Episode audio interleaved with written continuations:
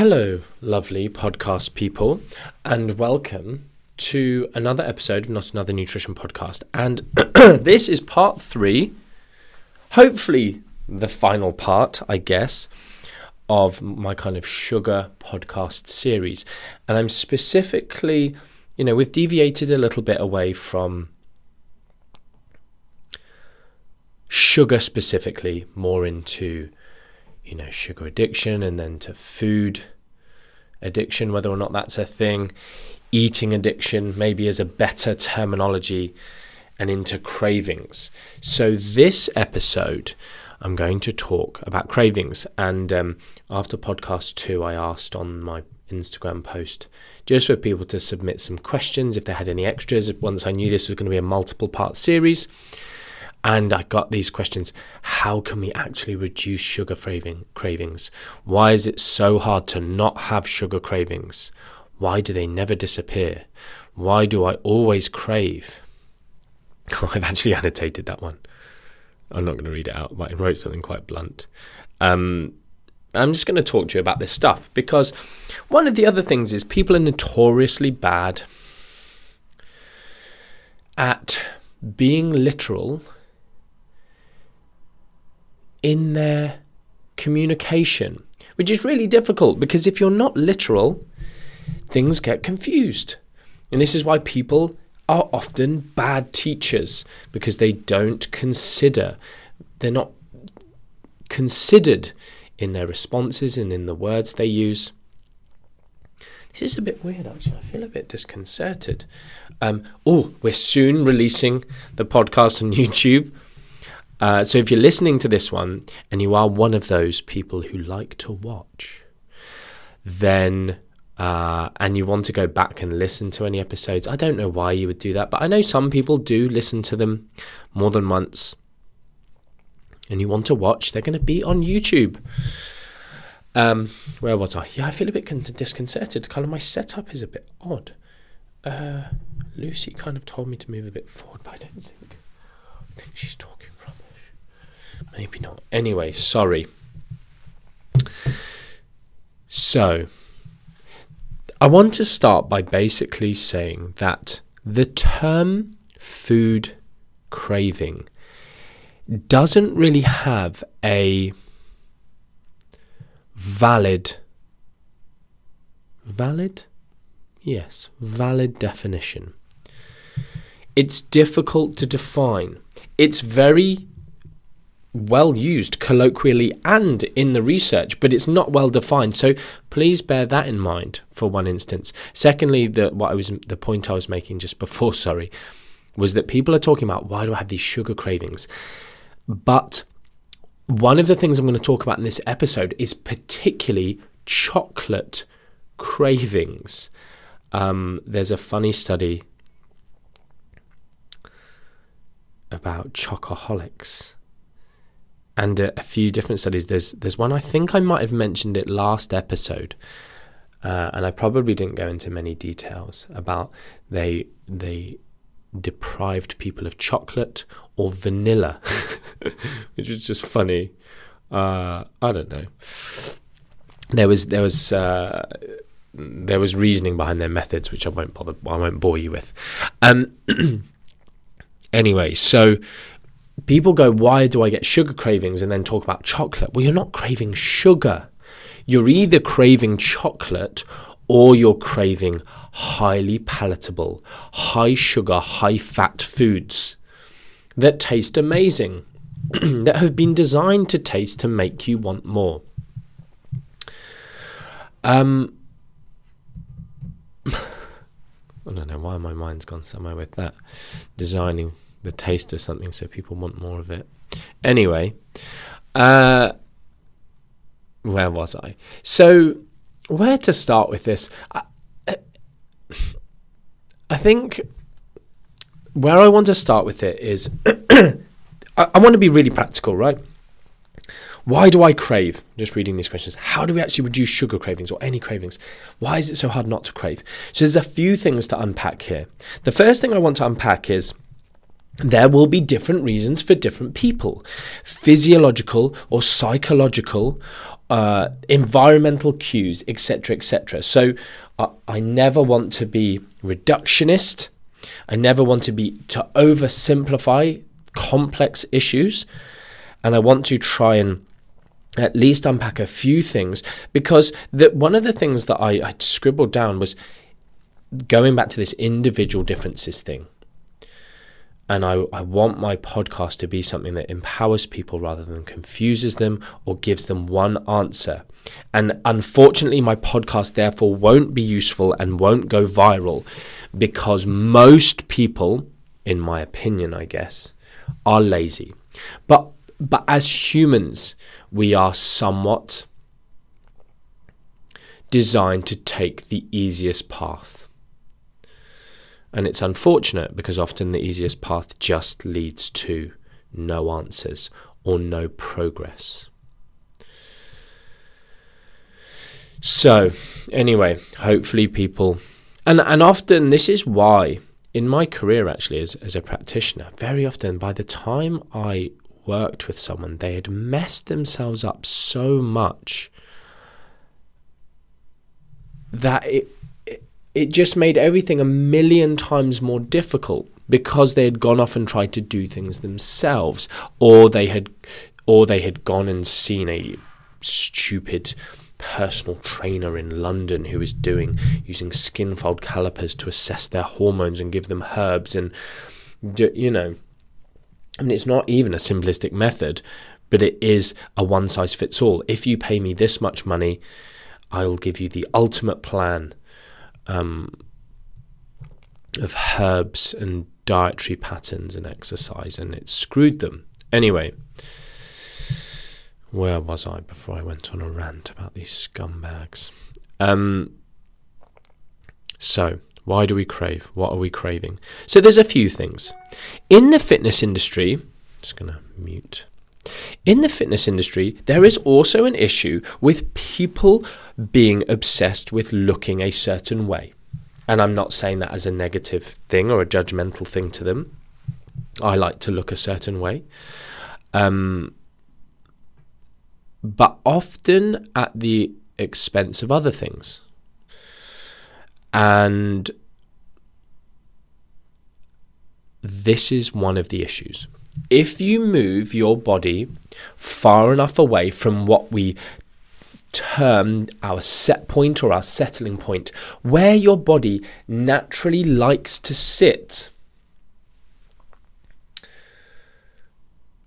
your body is going to try to regulate that. So we know this term homeostasis. And it tries to keep things the same. And one of the ways it will do that is to increase hunger. And that's where I want to start some of this, is some people, and I'm kind of going this, why do I always crave? And I wrote, because you always restrict, or you are always hungry. Okay, so two different things. And there's something that I'm going to say here, which I'm probably going to put on some kind of quote at some point, is restriction is not hunger, and hunger is not restriction. Restricting foods doesn't equal hunger. These are two very disparate things. And people not as clever as me, yeah, I said it, people not as critically minded as me, people who just say things without thinking or without considering things, will often talk about a set number of calories or a set amount of restriction, and talk about how hunger is this linear thing, this linear entity, restrict more equals more hunger. And they just never bother looking at the literature or listening to me properly. And even when they do listen to me, they don't then let that sink in when they talk about different diets or their diets or whatever. You know, I talk about this rapid fat loss protocols, this aggressive dieting, these very low calorie diets, not as something that's mine, that's in the clinical literature. And what we see is this reduction in hunger in the majority of people. So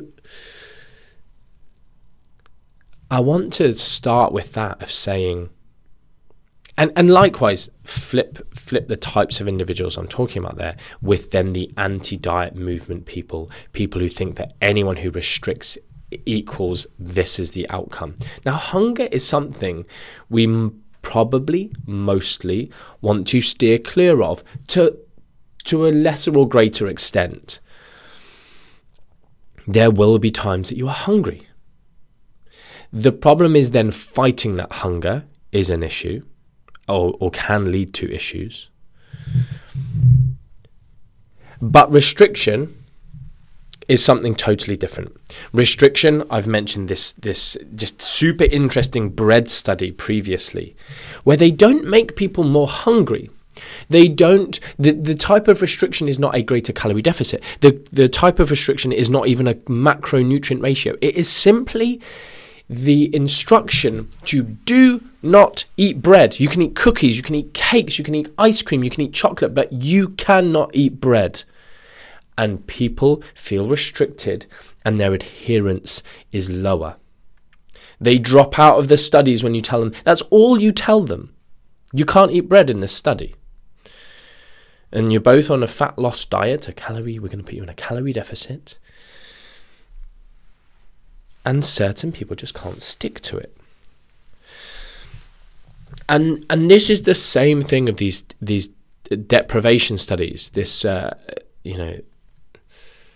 this idea of you cannot have X, Y, Z. We're going to remove chocolate or we're going to remove vanilla or whatever.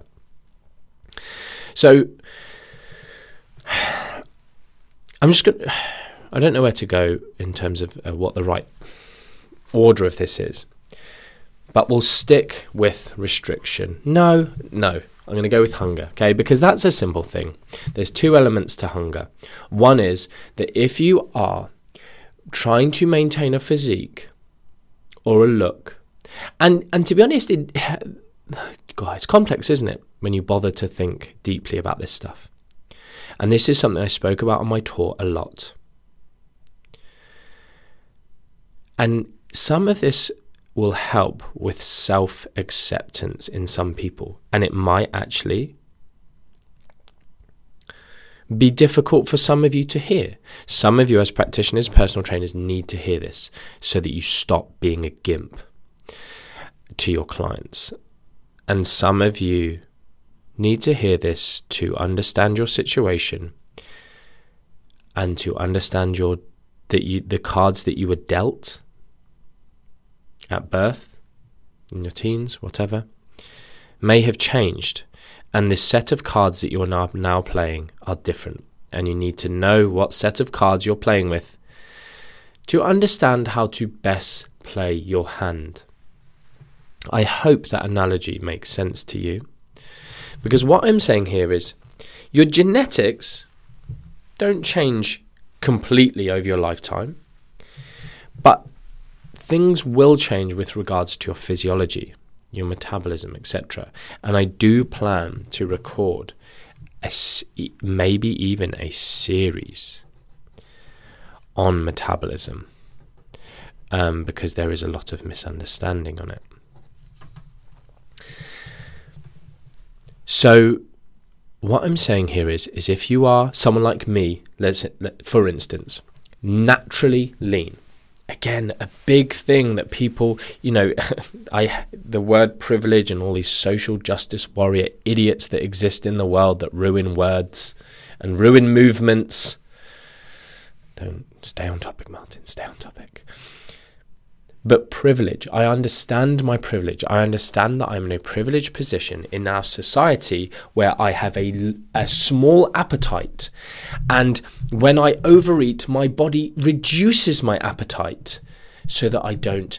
And people thinking, weight loss and fat loss and the way you look is all about willpower.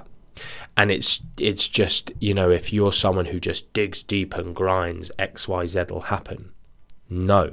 That isn't the case. It is not a level playing field. Genetics exist, and they are hugely powerful. In fact, I even made a little note about a really interesting functional magnetic resonance imaging study that looked at some individual differences. Oh, I didn't actually write the author's name. Bad from me. I just made a little note to myself about genetically more able to resist consumption of high-calorie foods. Again, I'm going to start putting all of more references on my website for each podcast episode. So, you know, on the website, Martin MacDonald, martinhyfordmacdonald.com /NANP for Not Another Nutrition Podcast. That has all the episodes, and then you can click into those episodes and I will put some of these references, because I know some of you are geeky and like to go and read these things. And if there's ever anything else that I put there, interesting articles or links to other podcasts or anything, I'll put it there so it's a nice place for reference. Anyway, so I will put that study link up there. Hopefully. Anyway, so going back to hunger. Someone like me, I can then forcibly reduce my body fat, body weight down, and I will move. If you consider where I am now, and then I'm an elastic band, and you pull that elastic band, you hold an elastic band between your two hands. If you're walking along doing some cardio and outside, walk along the street, put your hands out in front of you, as though you're holding an elastic band. Right hand holding the right hand, left hand holding the left hand. Keep your right hand where it is and pull the elastic band with your left hand away from your right hand. That is a good analogy for your body moving away from its set point. And what happens is you pull the body away from the set point. The tension increases and the drive to go back to where it was increases. Interestingly, sometimes I use this same analogy with regards to diets. It's not how fast I move that rubber band away. If you don't know this, go and get a rubber band. See how far the rubber band fires. When you pull it slowly to the same point or quickly to the same point, it will end up in the same place, roughly.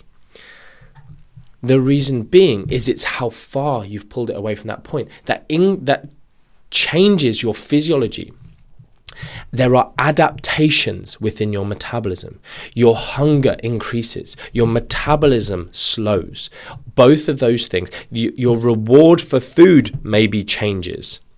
Those things. Your unconscious movement around the place and your fidgeting goes down to try and bring yourself back to your settling point. So, hunger, me, dieting down, getting leaner, that drive increases. Now put someone who naturally, for whatever reason, is sitting at a higher body weight. Now, I'm not saying that people can't ever get back down to their original weight, but it does become harder to varying degrees based on the individual. That's something I'm going to talk about in this metabolism podcast. And I'm labouring this a bit too much. My point is someone who has a much higher body fat percentage than me naturally will call it. They've been driven there. When I don't pay attention to my food, I will naturally sit in and around a figure. Someone else will naturally sit with a high percentage body fat in and around a figure, right? When we're putting roughly the same amount of effort and giving as much attention to the way we eat and the way we exercise, I can not pay any attention to my diet, eat completely ad libitum, succumb to all of my hedonic desires, and not be the same body fat percentage as someone else. Hopefully you understand. It's a very, very, very basic premise, but see, people seem to forget that when discussions come to whether, when they basically put fat loss down as a purely willpower-related thing.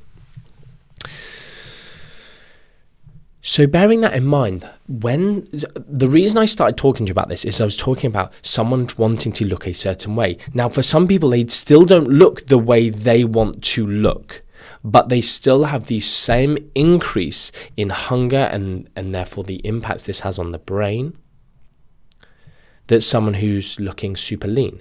Whereas me getting super, super lean and gaining some body fat, how I look back to how I look now, I won't get the same judgment, the societal judgment. I won't have necessarily the same feelings of failure as someone who is a higher percentage body fat who wants to lose weight and then regains it back to where they are. We both have had this same willpower, the both same morality, the both amount of grind or not grind or giving up or not giving up, but they got more judged because I went from 16% body fat to 10% and back to 16, and they went from 30 down to 22 and back to 30, for instance.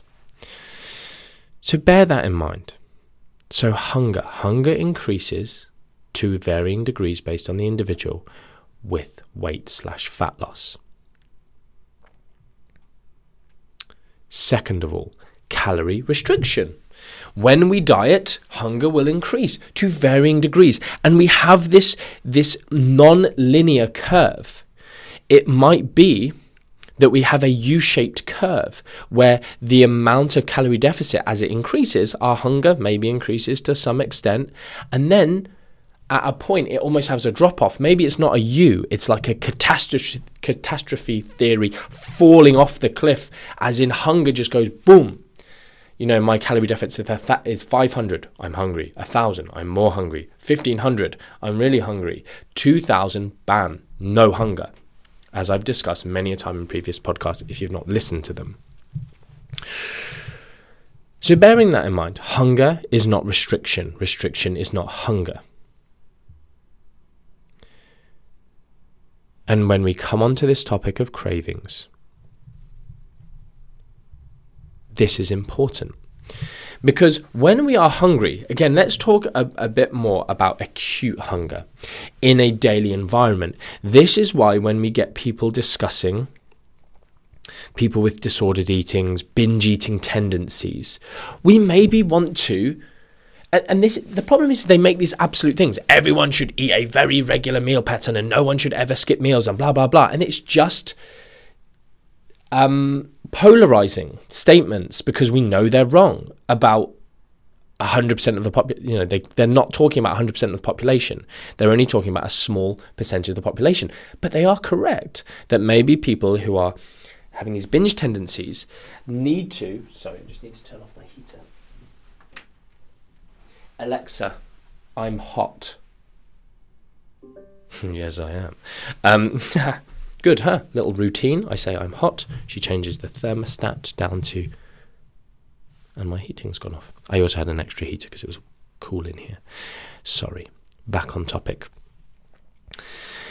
These individuals who have these binge tendencies, we probably want to keep them away from getting starving hungry or even too hungry, even to the point where we might recommend that they eat on a regular schedule and they to try and get them to eat before they get hungry.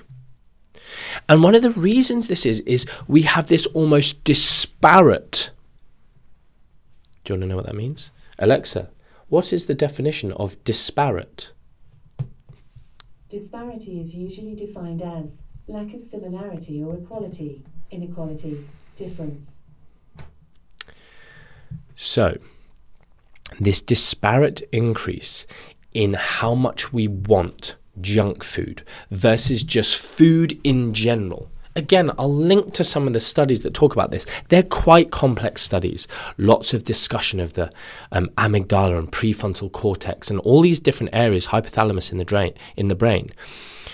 But what we understand is that when we get really hungry or we're fasted or these kind of things, when we look at food, junk food or less high-calorie food, and actually they also compare it to like looking at cars and planes and well, stuff like that, scenery, landscapes, we get this massive increase in desire to eat and activation of these you know, centers where we're anticipating the pleasure. So it's not just that we get hungry and actually our overall desire to eat goes up. It's actually a disparate increase in wanting of high calorie dense, junky foods, donuts, this, that, and the other. So we maybe want to stay away from hunger in that way. As well, hunger will increase these cravings, these feelings of whatever you might deem to be craving. So you've got two things: a chronic increase because you are keeping your body fat low, or a transient acute craving because you're just hungry. So there's two things. Fast forward to restriction. And this is what a lot of the industry and people need to get more clued up on, is this craving.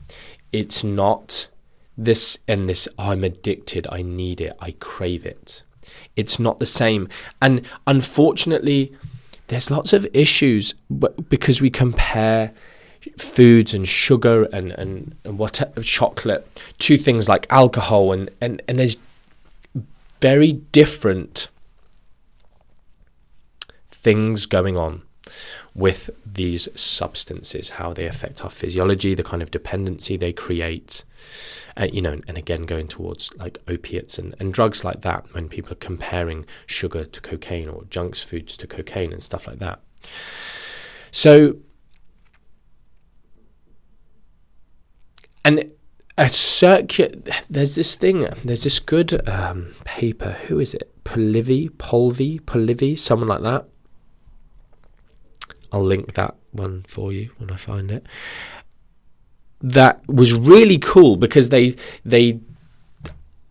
go into this and they talk about this circular logic where essentially you go, and there's so much circular logic in lots of nutritional aspects. Lots of the anti-diet GIMPs, again, have this, do they use circular logic?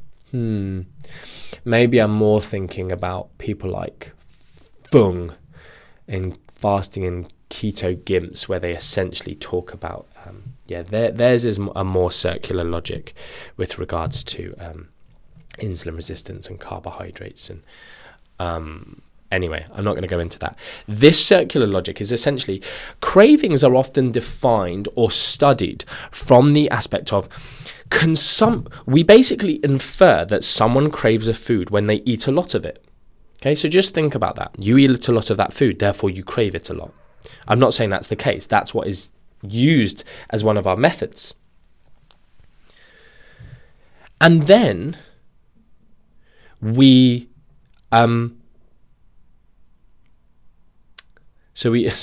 infer cravings based on consumption, and then we base consumption on cravings. And so we do both things at the same time. And so therefore that's what's called circular logic. So we're saying this person must crave this food because they eat a lot of that food, and they eat a lot of that food because they crave it. It doesn't work. It's circular logic. If you put something like that into an Excel spreadsheet, it says you have got a circular logic, something or other. Do you want to? I don't know. Anyway, so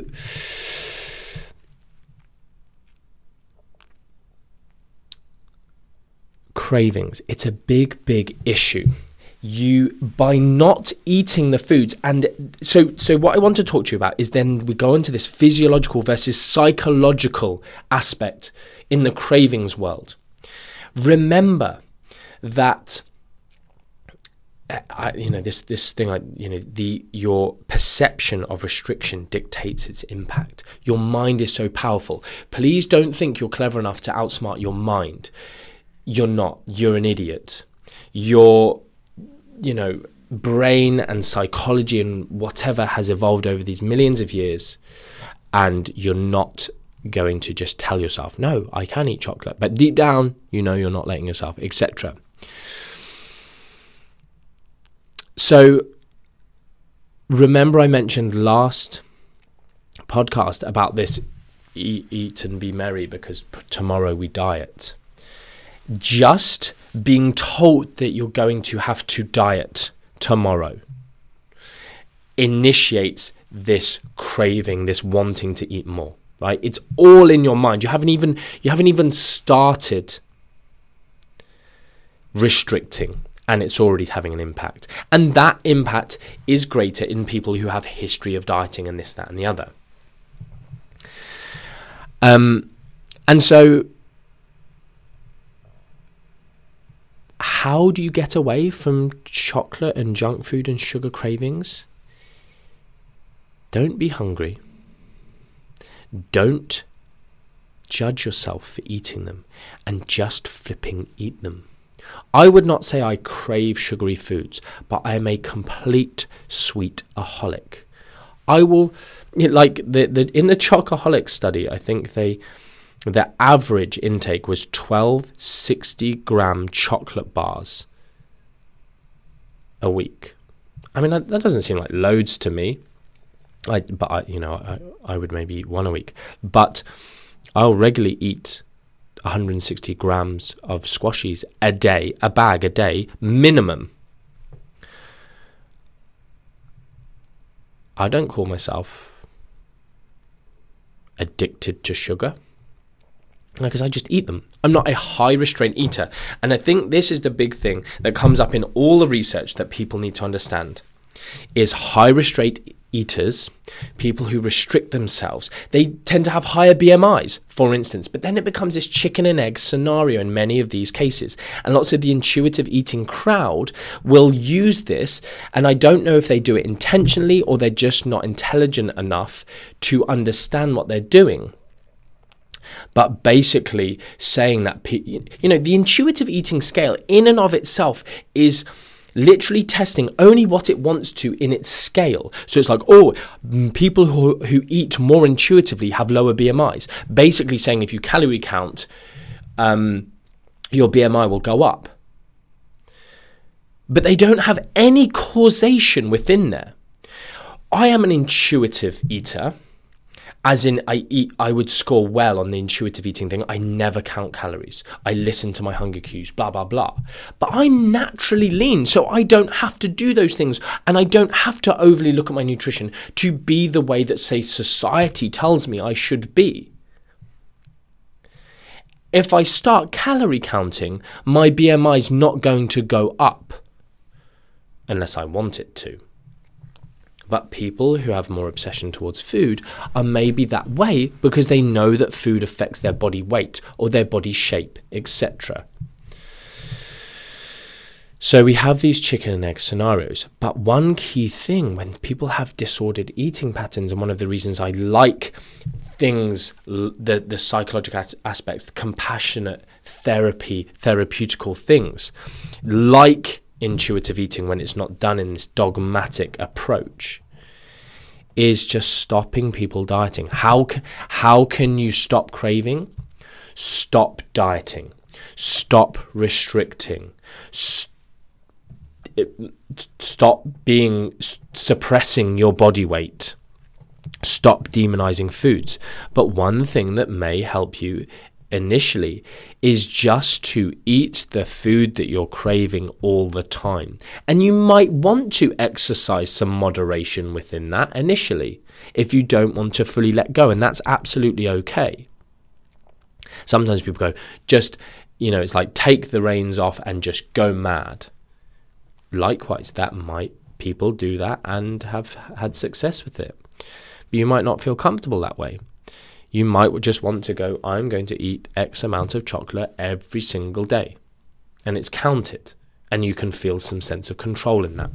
And you can see that it doesn't cause your weight to spike massively or whatever. You can do this with bread. You can do this with sweets. Do it with whatever, for instance. And essentially, you disempower the food by doing so. You have it every single day.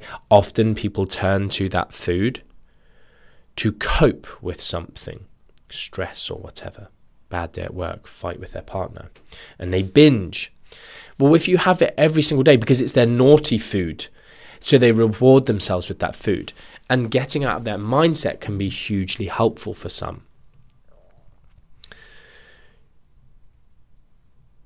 And some of this stuff is ingrained from being as a child. I should maybe talk about that a bit more, about rewarding or comforting too often with junk food. It's very, very easy when you've got a child that you love unconditionally crying, and you're so sad for them, and you just say, oh look, do you want some of this chocolate, do you want some of your favorite sweets? And then you just do it every single time. You can create some behaviors and some psychological patterns.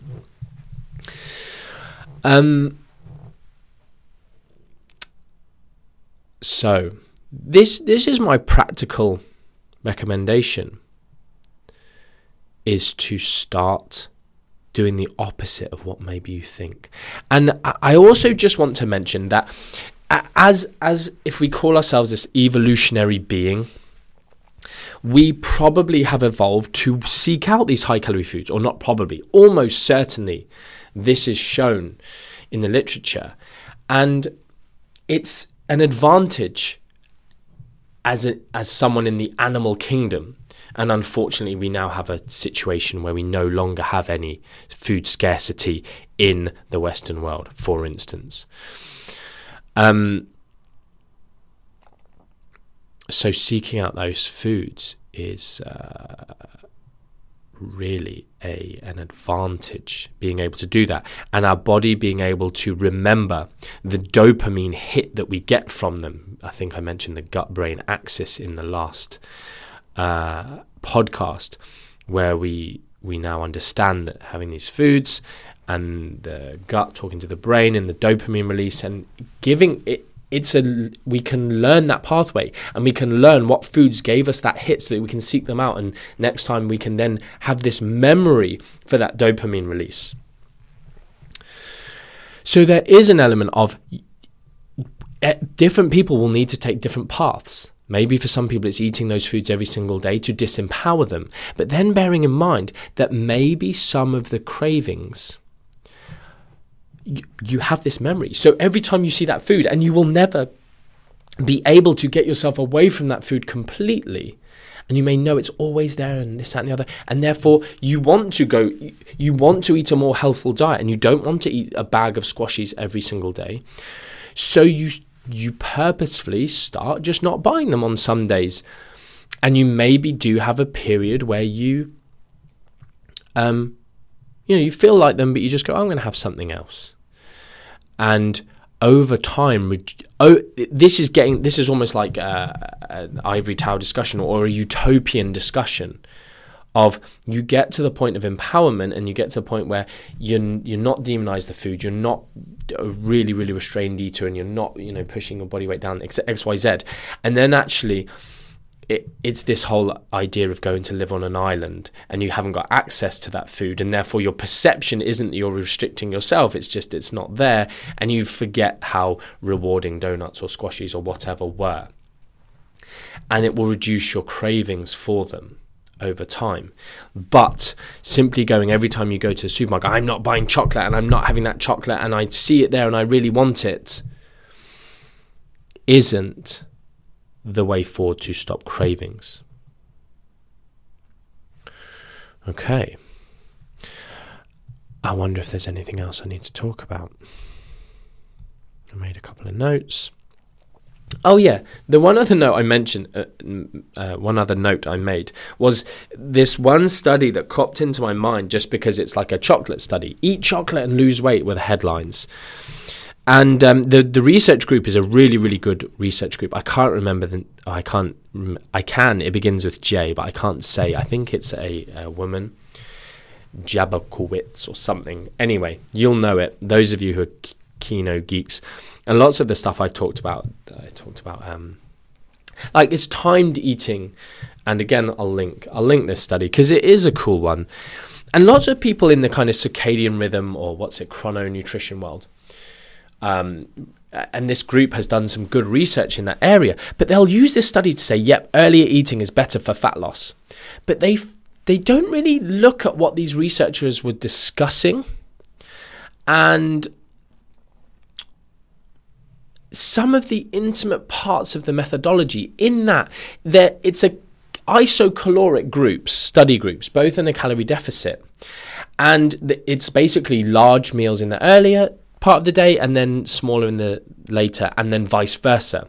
But the difference, or maybe this particular study, I'm trying to remember what year it was, quite recent, in the last few years. I'm thinking of the 2013 study, I think, which is different, which isn't this exactly the same as this.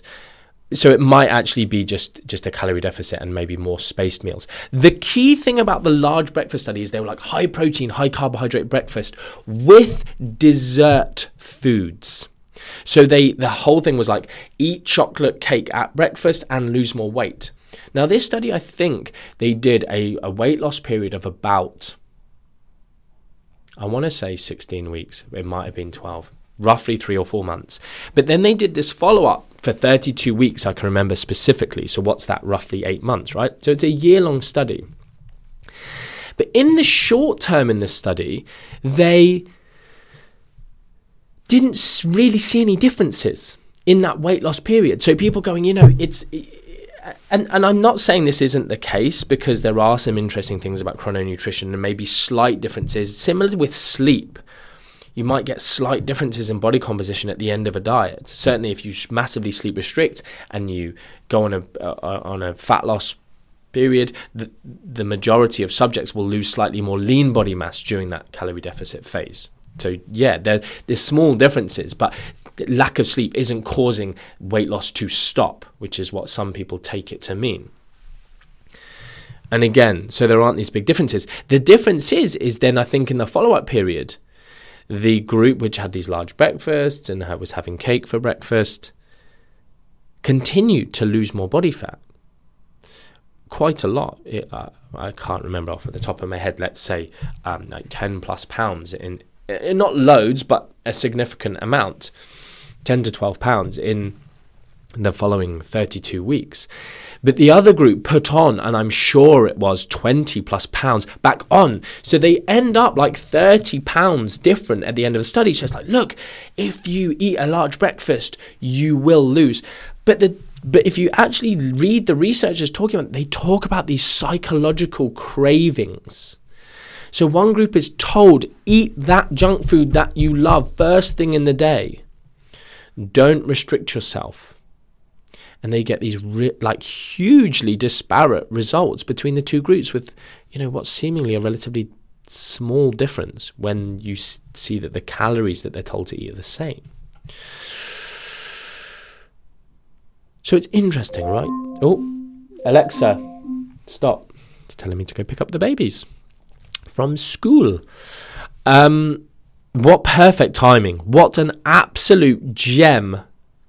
I don't know how long I've spoken for, much longer than I expected actually, because I did not think I'd be hearing that timer. Anyway, I hope you've enjoyed this. All the references and studies, I will get them on my website. And one thing actually I wanted, so again, I was going to talk a bit about individual differences, wasn't I? But people are different. I'm not going to talk about that too much. I do want to talk about artificial sweeteners. Someone asked, is sugar as satiating as protein and fat? Protein we know is way more satiating than all other things. Sugar is not overly satiating. So maybe within the discussions around artificial sweeteners, I can talk about sugar-sweetened beverages because they are an interesting entity and something that would be interesting for us to discuss perhaps. Anyway, I hope you've enjoyed this. Thank you very much to those of you who have reviewed the podcast on iTunes. I really appreciate that.